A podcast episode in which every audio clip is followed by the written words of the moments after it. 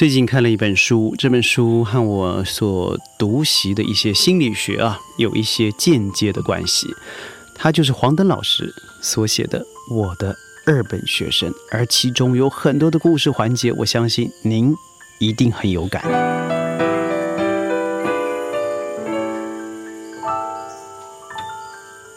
欢迎各位加入今天的宣讲会，我是轩。呃，很棒的是什么？就是在这本书里头，我看到了在僵化的教育之下，我们有很多很多的学习可能。因为在二十一世纪的开放，嗯，高考就是大学的联考制度，它不再是唯一让人出人头地的路线。但是也不能否认。在我那个年代，甚至直到现在，还是有人借由好的读书结果，拿到了一个鲤鱼跃龙门的好机会。这本我的二本学生，他所写的内容啊，所谓的二本，就是一群比较奇怪的群体。呃，我们都知道，在内地有人说的好学校是九八五、二幺幺，像北大啦、厦大啦、清大啦。交大啦，这些学校就是归属于这些优秀的精职学校，但是二本差吗？那也不至于哦，因为当时二本大学在学校呃，在这个整个社会环节里头，考研究所的比例还是蛮高的。也就是说，呃，二本它是一个青黄不接的一个位置，它好像没有这么高，但它绝对也不差。那这些学生他的存在就造成了一些我们可以研究，呃，读书心态的一个参考了。因为他们的出路看他们在前后相接的结果是什么？在说这本书的时候，我一直想到了一个画面，其中有一个，呃，应该算是中产阶级的妈妈。他的孩子在学校表现，尤其是这个态度表现啊、德性表现上面，往往不是很好的。所以，也就是我们知道那种常坐在老师前面，然后常常到训导室罚站，或者是扛着水桶站门口的那种学生，他接受一些基本的体罚。他对于同学之间呢，这个偷怪骗抢、偷偷怪骗抢。都常做了，也不是大坏，都是一些小奸小恶。而这个老师在研究这个学生心理的时候，让我想到了一个在心理学学上一直长时间使用的，叫做习得性无助。为什么呢？我要谈的不是这个孩子，而是这个妈妈。每当这孩子啊在团体里头出现问题的时候，往往会看到老师收到隔一天孩子交上来妈妈写的字条，写着说。呃，老师啊，我的孩子啊，他很坏，我了解，我也谢谢你的管教，但是他不配参与这些活动，他不能够胜任，而且他参与了以后，我只认为他会破坏团体的合作。既然如此，就不要让他继续参与这样活动了。这就是我的意见。第一次如此，第二次如此，当。你一开始听的时候会觉得说：“哎，对呀，我总是不希望我的孩子去影响别人，尤其是做坏事。”这点听起来的确是没有什么好争辩的。哇，这个妈妈不但大爱，同时为别人着想，而且树立了一个很好的教育风格，也就是你做不好就不要害别人。但这是一个表面上面所看到的一个。现象，但真正的心理状态呢？我们可以分为两层。第一个是，我借口着为别人着想，而来满足我心里某一部分的心虚。心虚什么呢？心虚我没把孩子教好啊。心虚什么呢？我的孩子怎么就是这么怪呢？心虚什么呢？哎呀，他就是不如人。如果您说，呃，第一个心理现象，嗯，的确如此，那您更该关注百分之八十的家长出现了第二个心理现象，那就是我不舍得我的孩子被别人惩罚了。或许你听到这个心理层面的时候，你会觉得怎么会呢？我很高兴我的孩子被打，有人为我孩子去去教教育教导，我还感激来不及呢。但我干嘛还去不舍得？再试想，有多少时候，在孩子被惩罚，即使是您惩罚他，您都会觉得他会不会痛啊？我这样做会不会太狠啊？这样做他会不会想不开呀？哎，这样子是不是太羞辱了？如果把这个心情换到第二个人、第三个人，甚至和你没有任何血亲关系，虽然教导有方的老师，您心里头还真的想，我不是我，我真的非常赞成你这样惩惩罚他，即使造成羞辱也没关系，让他多点皮肉伤，然后让他站在所有人的面前丢脸，你心里头会有什么样的感觉？我刚刚所说的这两个感觉啊，就是在心理学里头非常，呃，反复强调的，叫做习得性无助，也就是恶性循环所造成的逃避式结果。当您一直要求想要去做，而他一直做不到的时候，你必须要找到自己的情绪出口。而你在学习的过程，学习的过程，你发现好像都做不到，因为我叫他不要睡，他还是睡；我叫他不要闹，他还是闹。我叫他不要这么样的情绪无法控管，他还是始终的暴躁。久而久之，你会觉得这种恶性循环的重复，造成自己觉得即使我再学下去也没有用了。没错，我就在这本书里头读到了一些这样子的故事。我们来想想刚才的两点：一个是找借口为别人着想，这个借口这两个字非常重要；为别人着想的别人也非常重要。事实上，这句话。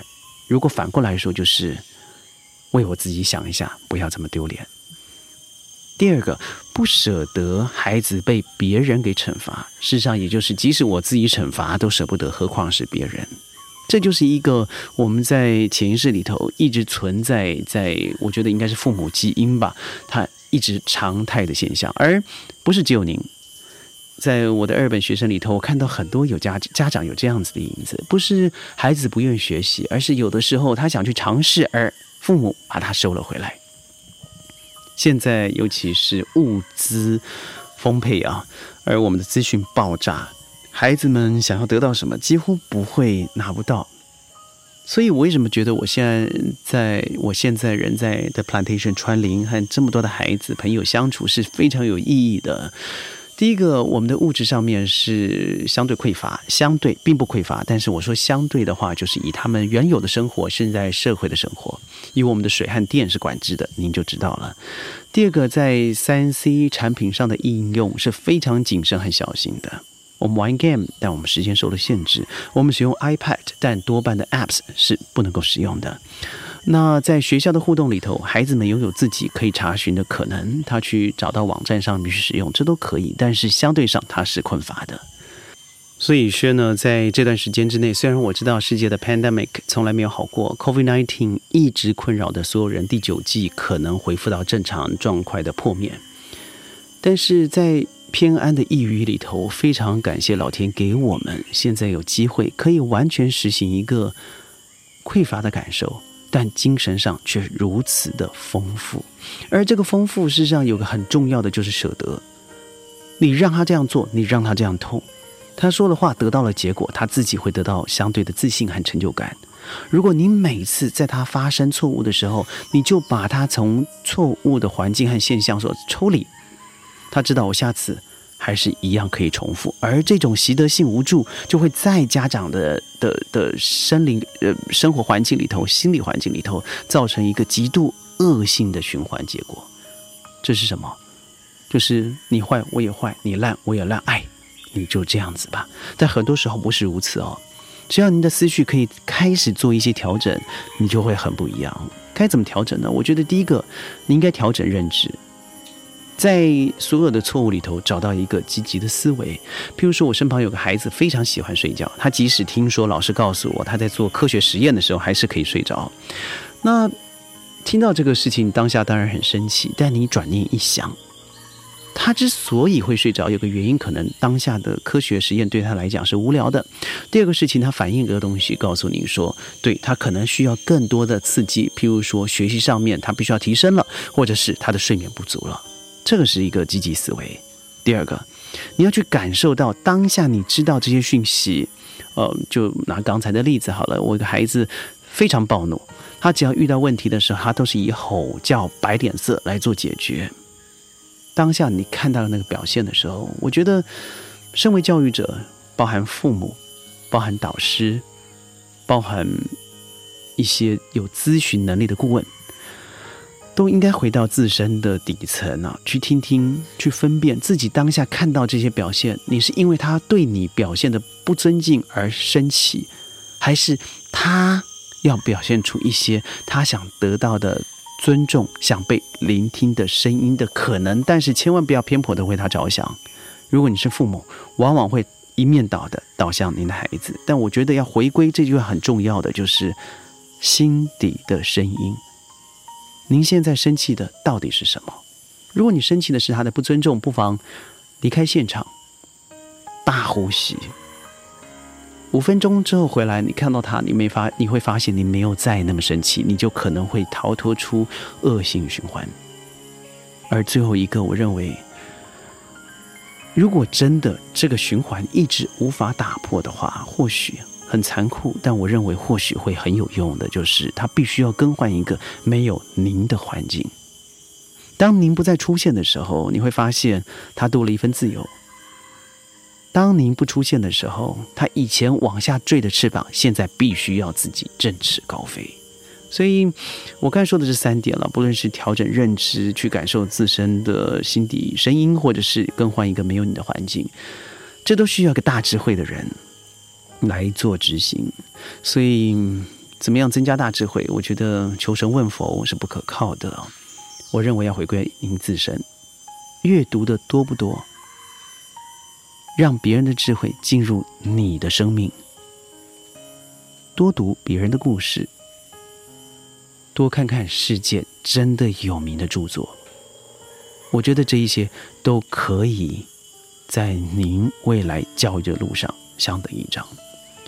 最后，我套一个黄东老师所说的原话，他说：“我害怕一个固化、没有出路的群体，变为残酷的现实。”我非常认同，但是我要再加一句话，就是我相信不会如此而已。因为现在的教育多元，而您看到两千年后出生的孩子在 Olympic 上面的发光与发热，我相信未来是璀璨、和平且光明的。